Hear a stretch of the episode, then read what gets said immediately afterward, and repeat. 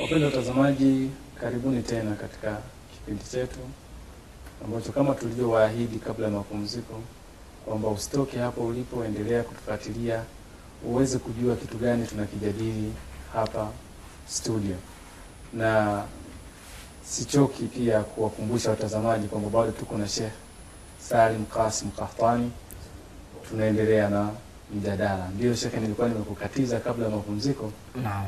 Kuna vitu ulikuwa unaendelea navyo. Basi vizuri. Kwa leo ilikuwa nikizungumzia upande mmoja, upande wa vijana, Naam. kwamba tunapokuwa tunakwenda bila ya kuwa na kichwa, kuwa na watu ambao watatupa dira. Muislamu sio mtu wa kuchokozwa tu alafu akakurupuka. Unaweza ukachokozwa ukakurupuka, ikawa huyo aliyekuchokoza ndio ambaye amepata faida. Ni kama vile mfano ya mvuvi, naona wakati mwingine anaweza akampelekea chambo samaki, akaona kapendwa, kumbe ndiyo sababu ya kushikwa kwake. Kwa leo Muislamu si mtu kwamba kafanya jambo fulani tukakurupuka. Muislamu ni mtu ambaye ana mambo mbalimbali inabidi anaangalia, na utakuta kwamba eh, sheria ya Uislamu imepangilia mambo mbalimbali ya kuweza kufanya muwazana wa vitu.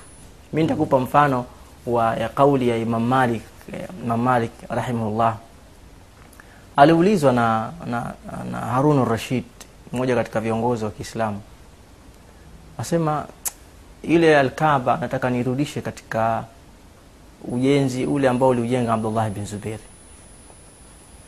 Mtume sallallahu alaihi wasallam alisema katika hadithi ya mama ambayo imekuja katika Sahih Bukhari, laula anna qaumaka hadithu ahdi bikufri, au riwaya nyingine hadithu ahdi biljahiliya, lau kama jamaa zako wale kwamba ni wapya wameingia karibuni kwenye Uislamu, ule Alkaaba ile ningeijenga katika msingi vile alivyojenga Nabiullah Ibrahim, lakini naogopa sababu watu wametoka karibuni katika uji- ujinga, nikienda nawavunja pale hawatonielewa. Kwani kumbe, subhanallah, wakati mwingine kiongozi anaacha baadhi ya mambo Mm. sababu hadathi hii nikiifanya hii itafahamika vipi? Akaliacha. Alipoliacha Abdullah bin Zubair katika utawala wake akasema amepokea hadithi, akaona akamilisha vile alivyokuwa anavyotaka Mtume sallallahu alaihi wasallam, akaujenga katika asasi Ibrahim vile ilivyokuwa. Alipokuja Hajjaj bin Yusuf Thaqafi rahimahullahu aljamii, alipokuja akavunja akarudisha katika asasi ya Quraish vile alivyojenga, ikawa kila kiongozi anayetawala ikawa ima mwafiki Abdullah bin Zubair ajenge katika asasi Ibrahim, avunje asasi Quraish, au aje amwafiki Hajjaj avunje asasi Ibrahim aeke asasi Quraish. Ikawa ndio hivi, kule tawala yule avunja ajenga hivi. Ilipokuja zama za Harun Rashid, amwambie Imam Malik, unaonaje ile Alkaaba nikairudisha ala asasi Ibrahim kama alivyojenga Abdullah bin Zubair? Akamwambia, enyi viongozi, msifanye Alkaaba kama vile mchezo kwenye, kwenye mikono ya watoto. Mtaitoa haiba. Mtaitoa heshima yake na lile tisho, kubaki katika asasi Quraish. Ikawa ina haiba ni bora kuliko kujenga ala asasi Ibrahimu mkaiondosha haiba, iliacha vile vile. Aliyezungumza wakati sema hivi, asema iko katika asasi Quraish mpaka katika zama zetu.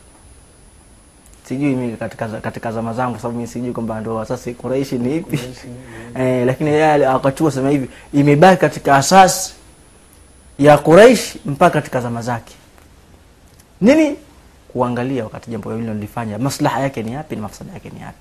Sasa kunapotokea hadathi katika tarehe lolote lile, alafu likakosa tafsiri sahihi, matukio yake maanake ni kuja tukaanza tuka- tukavuruga. Hapa ndipo tulipofikia leo. Hapo ndipo tumefikia.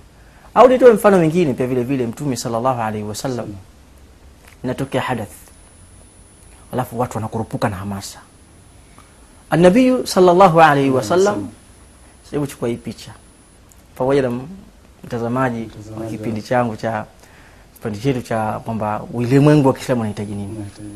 Tukio limetokea, mtu Mwenyezi Mungu amekaa msikitini sallallahu alaihi wasallam, alafu anakuja mtu anakidhi haja, tukio zito hili, kadharau msikiti huyu. Ndani ya msikiti. Amekwenda ndani ya msikiti wa mtume sallallahu na masjidun ussisa ala taqwa min awwali yawmin haqqu an taquma fihi fi rijalun yuhibbu yatahharu wallahu yuhibbu almutahirin msikiti uliosifiwa na Mwenyezi Mungu Subhanahu wa Ta'ala. Msikiti bora. Anakuja mbedui huko anakuja na kidhihaji. Mbele ya watu. Mbele ya watu. Na mtume akiwepo. Na masahaba wamekusanyika kadhalika msikiti wa mtume Mwenyezi Mungu. Vipi? Hamasa za watu za masahaba kutokana na tukio mbio wakatoka. Inafanya ndampiga eh? Wanakwenda kumpiga. Na bila shaka wangemuua. Kwa nini aje msikiti? Eh yani umekosa sehemu zote hiyo mpaka uje uje ukojoe hapa. Mtume sallallahu alaihi wasallam asema hivi. La tazrimuhu la taqta'u bawlahu. Kaini mwacheni akojoe ah, ya rasulallah yabulu fi lmasjid ambaye naam. Mwacheni. Kwale kumbe matukio zakati ilikuwa ni makubwa. Ikasi tuaona vingine. Kiongozi kwa siasa yake nzuri au mwanachuoni kwa siasa yake nzuri kawa ana umbali zaidi. Ana tafsiri ya ya ya, ya, ya ndani. Mm. ambayo ina maslaha kwetu na kwa uislamu kwa jumla na kwa yule pia ambaye fanya ile tukio mwacheni. Mwacheni akojoe. Akojoe msikiti naye mwacheni. Mpaka amalize yeye mwacheni mpaka amalize. Kamaliza njoo. Taratibu. Taratibu. Aina hadhihi almasajid hii ni misikiti. La tasluh fihi min akdhari nnas haifai kumwaga uchafu. Hii ni sehemu ya ibada. Sala qiraat alquran dhikr itikafu lakini sio sehemu ya kukojoa. Hii hakusema wewe mpumbavu. Pumbavu mjinga nini? Matusi mbalimbali kamkalisha vizuri yule bedui sababu mwenyewe ashatoka sehemu sehemu yote afanya ni cheo kidhihaji atoka pale sema allahumma arhamni warham muhammada wala tarham maana ahada فضحك النبي صلى الله عليه وسلم فقال لقد حجزت واسعا Mwenyezi Mungu rehemu mimi na umrehemu Muhammad, lakini usituchanganye katika rahma zako na, na, na yoyote zaidi ya sisi tu. Mtume akacheka sallallahu alaihi wasallam akasema, umezuia kitu kipana kwa lile hadath ambalo linahitaji lipate tafsiri sahihi, sio hamasa. Tafsiri ya hamasa ni kwenda kumuua yule jeuri na kupata kipigo hata kumvunja mgongo Subhanallah. lakini mtu Mwenyezi Mungu ndivyo alivyoangalia, alimfanyia dawa.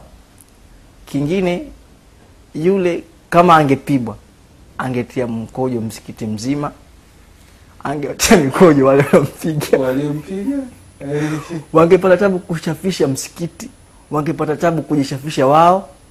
Lakini angalia siasa ya Mtume sallallahu alaihi wasallam. Kwa hiyo likitokea jambo lazima tuwe na kichwa jamani. Hata mtu kama akakojoa, wakati mwingine afadhali akojoe aachwe,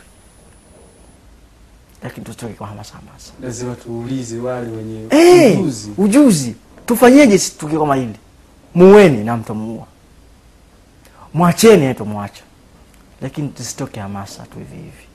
kila mmoja akajichukulia sheria yeye mwenyewe mkononi Ala, Muislamu una haja kubwa ya tafsiri halisi ya matukio yanajitokeza.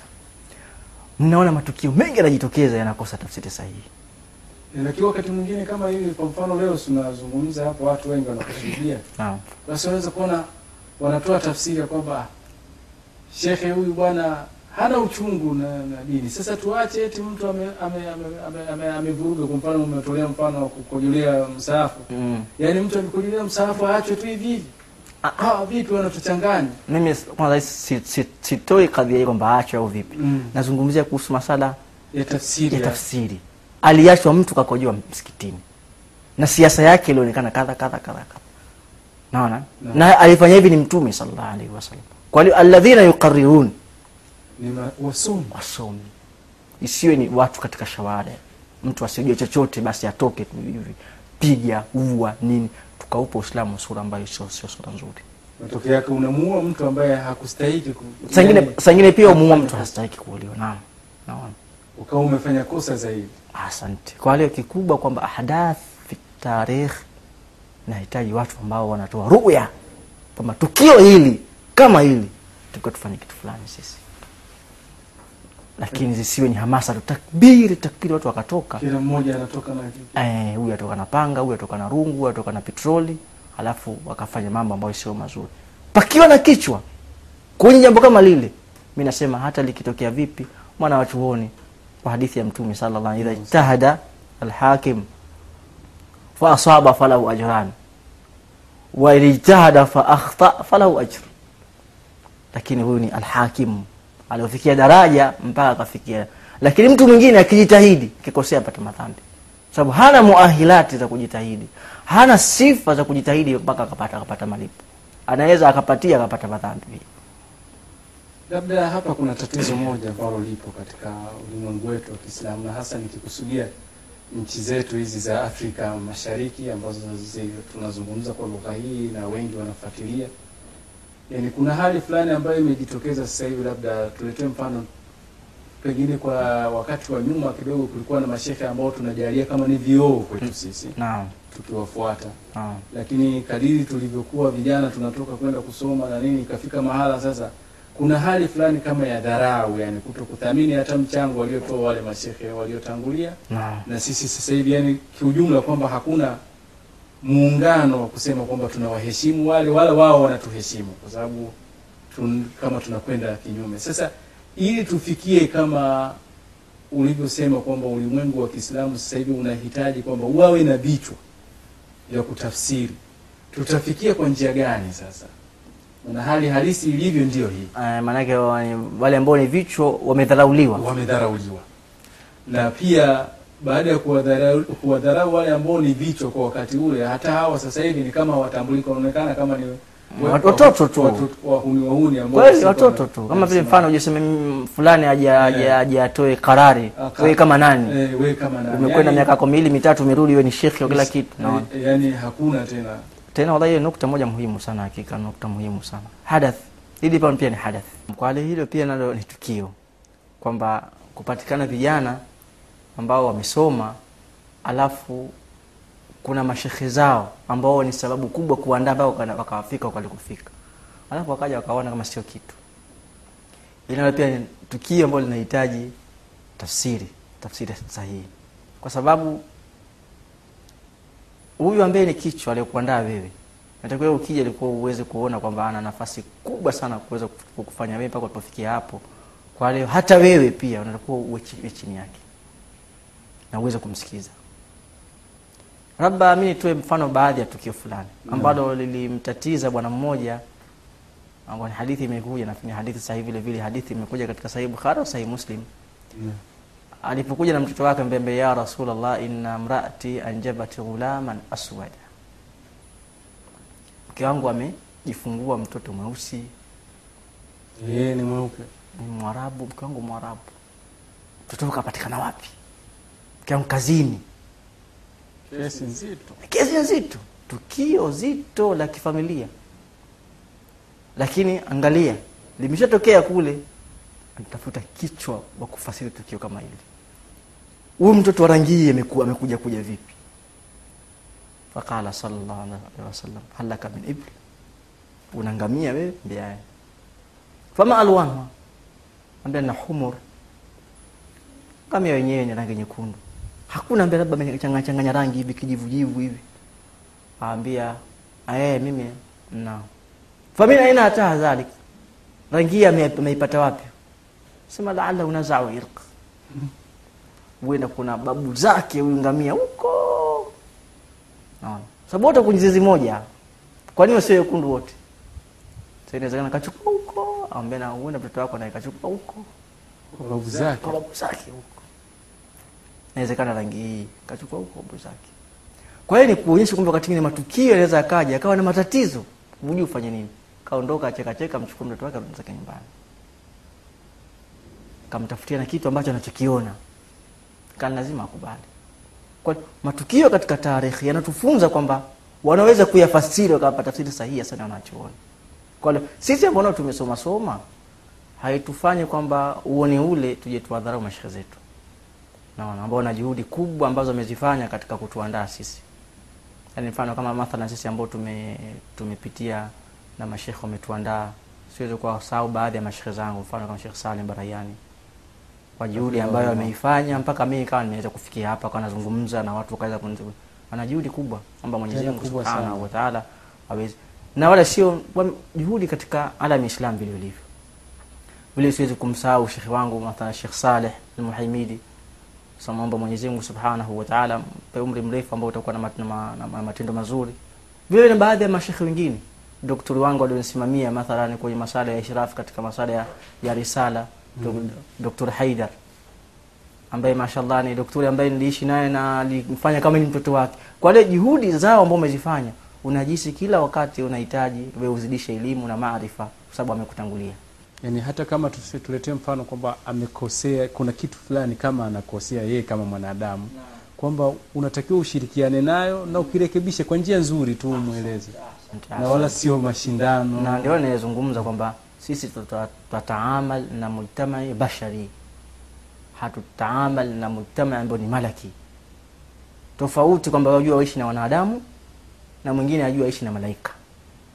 Wale ambao wanaona kwamba wanachuoni hawakosei hawa ni mashia, sababu wanachuoni Eh, maana maana mashia wanawachuoni wao ni maasumun, wamekingwa na, na makosa, lakini wanawachuoni wetu sisi ni wanadamu, wanakosea na wanapatia, na wameyazungumza hayo kwamba mimi ni bali sisi ni watu bwana, nukhtiu wa nusibu, twapata na twakosea, tuende ambalo tumelipata lichukueni, ile ambalo tumekosea basi.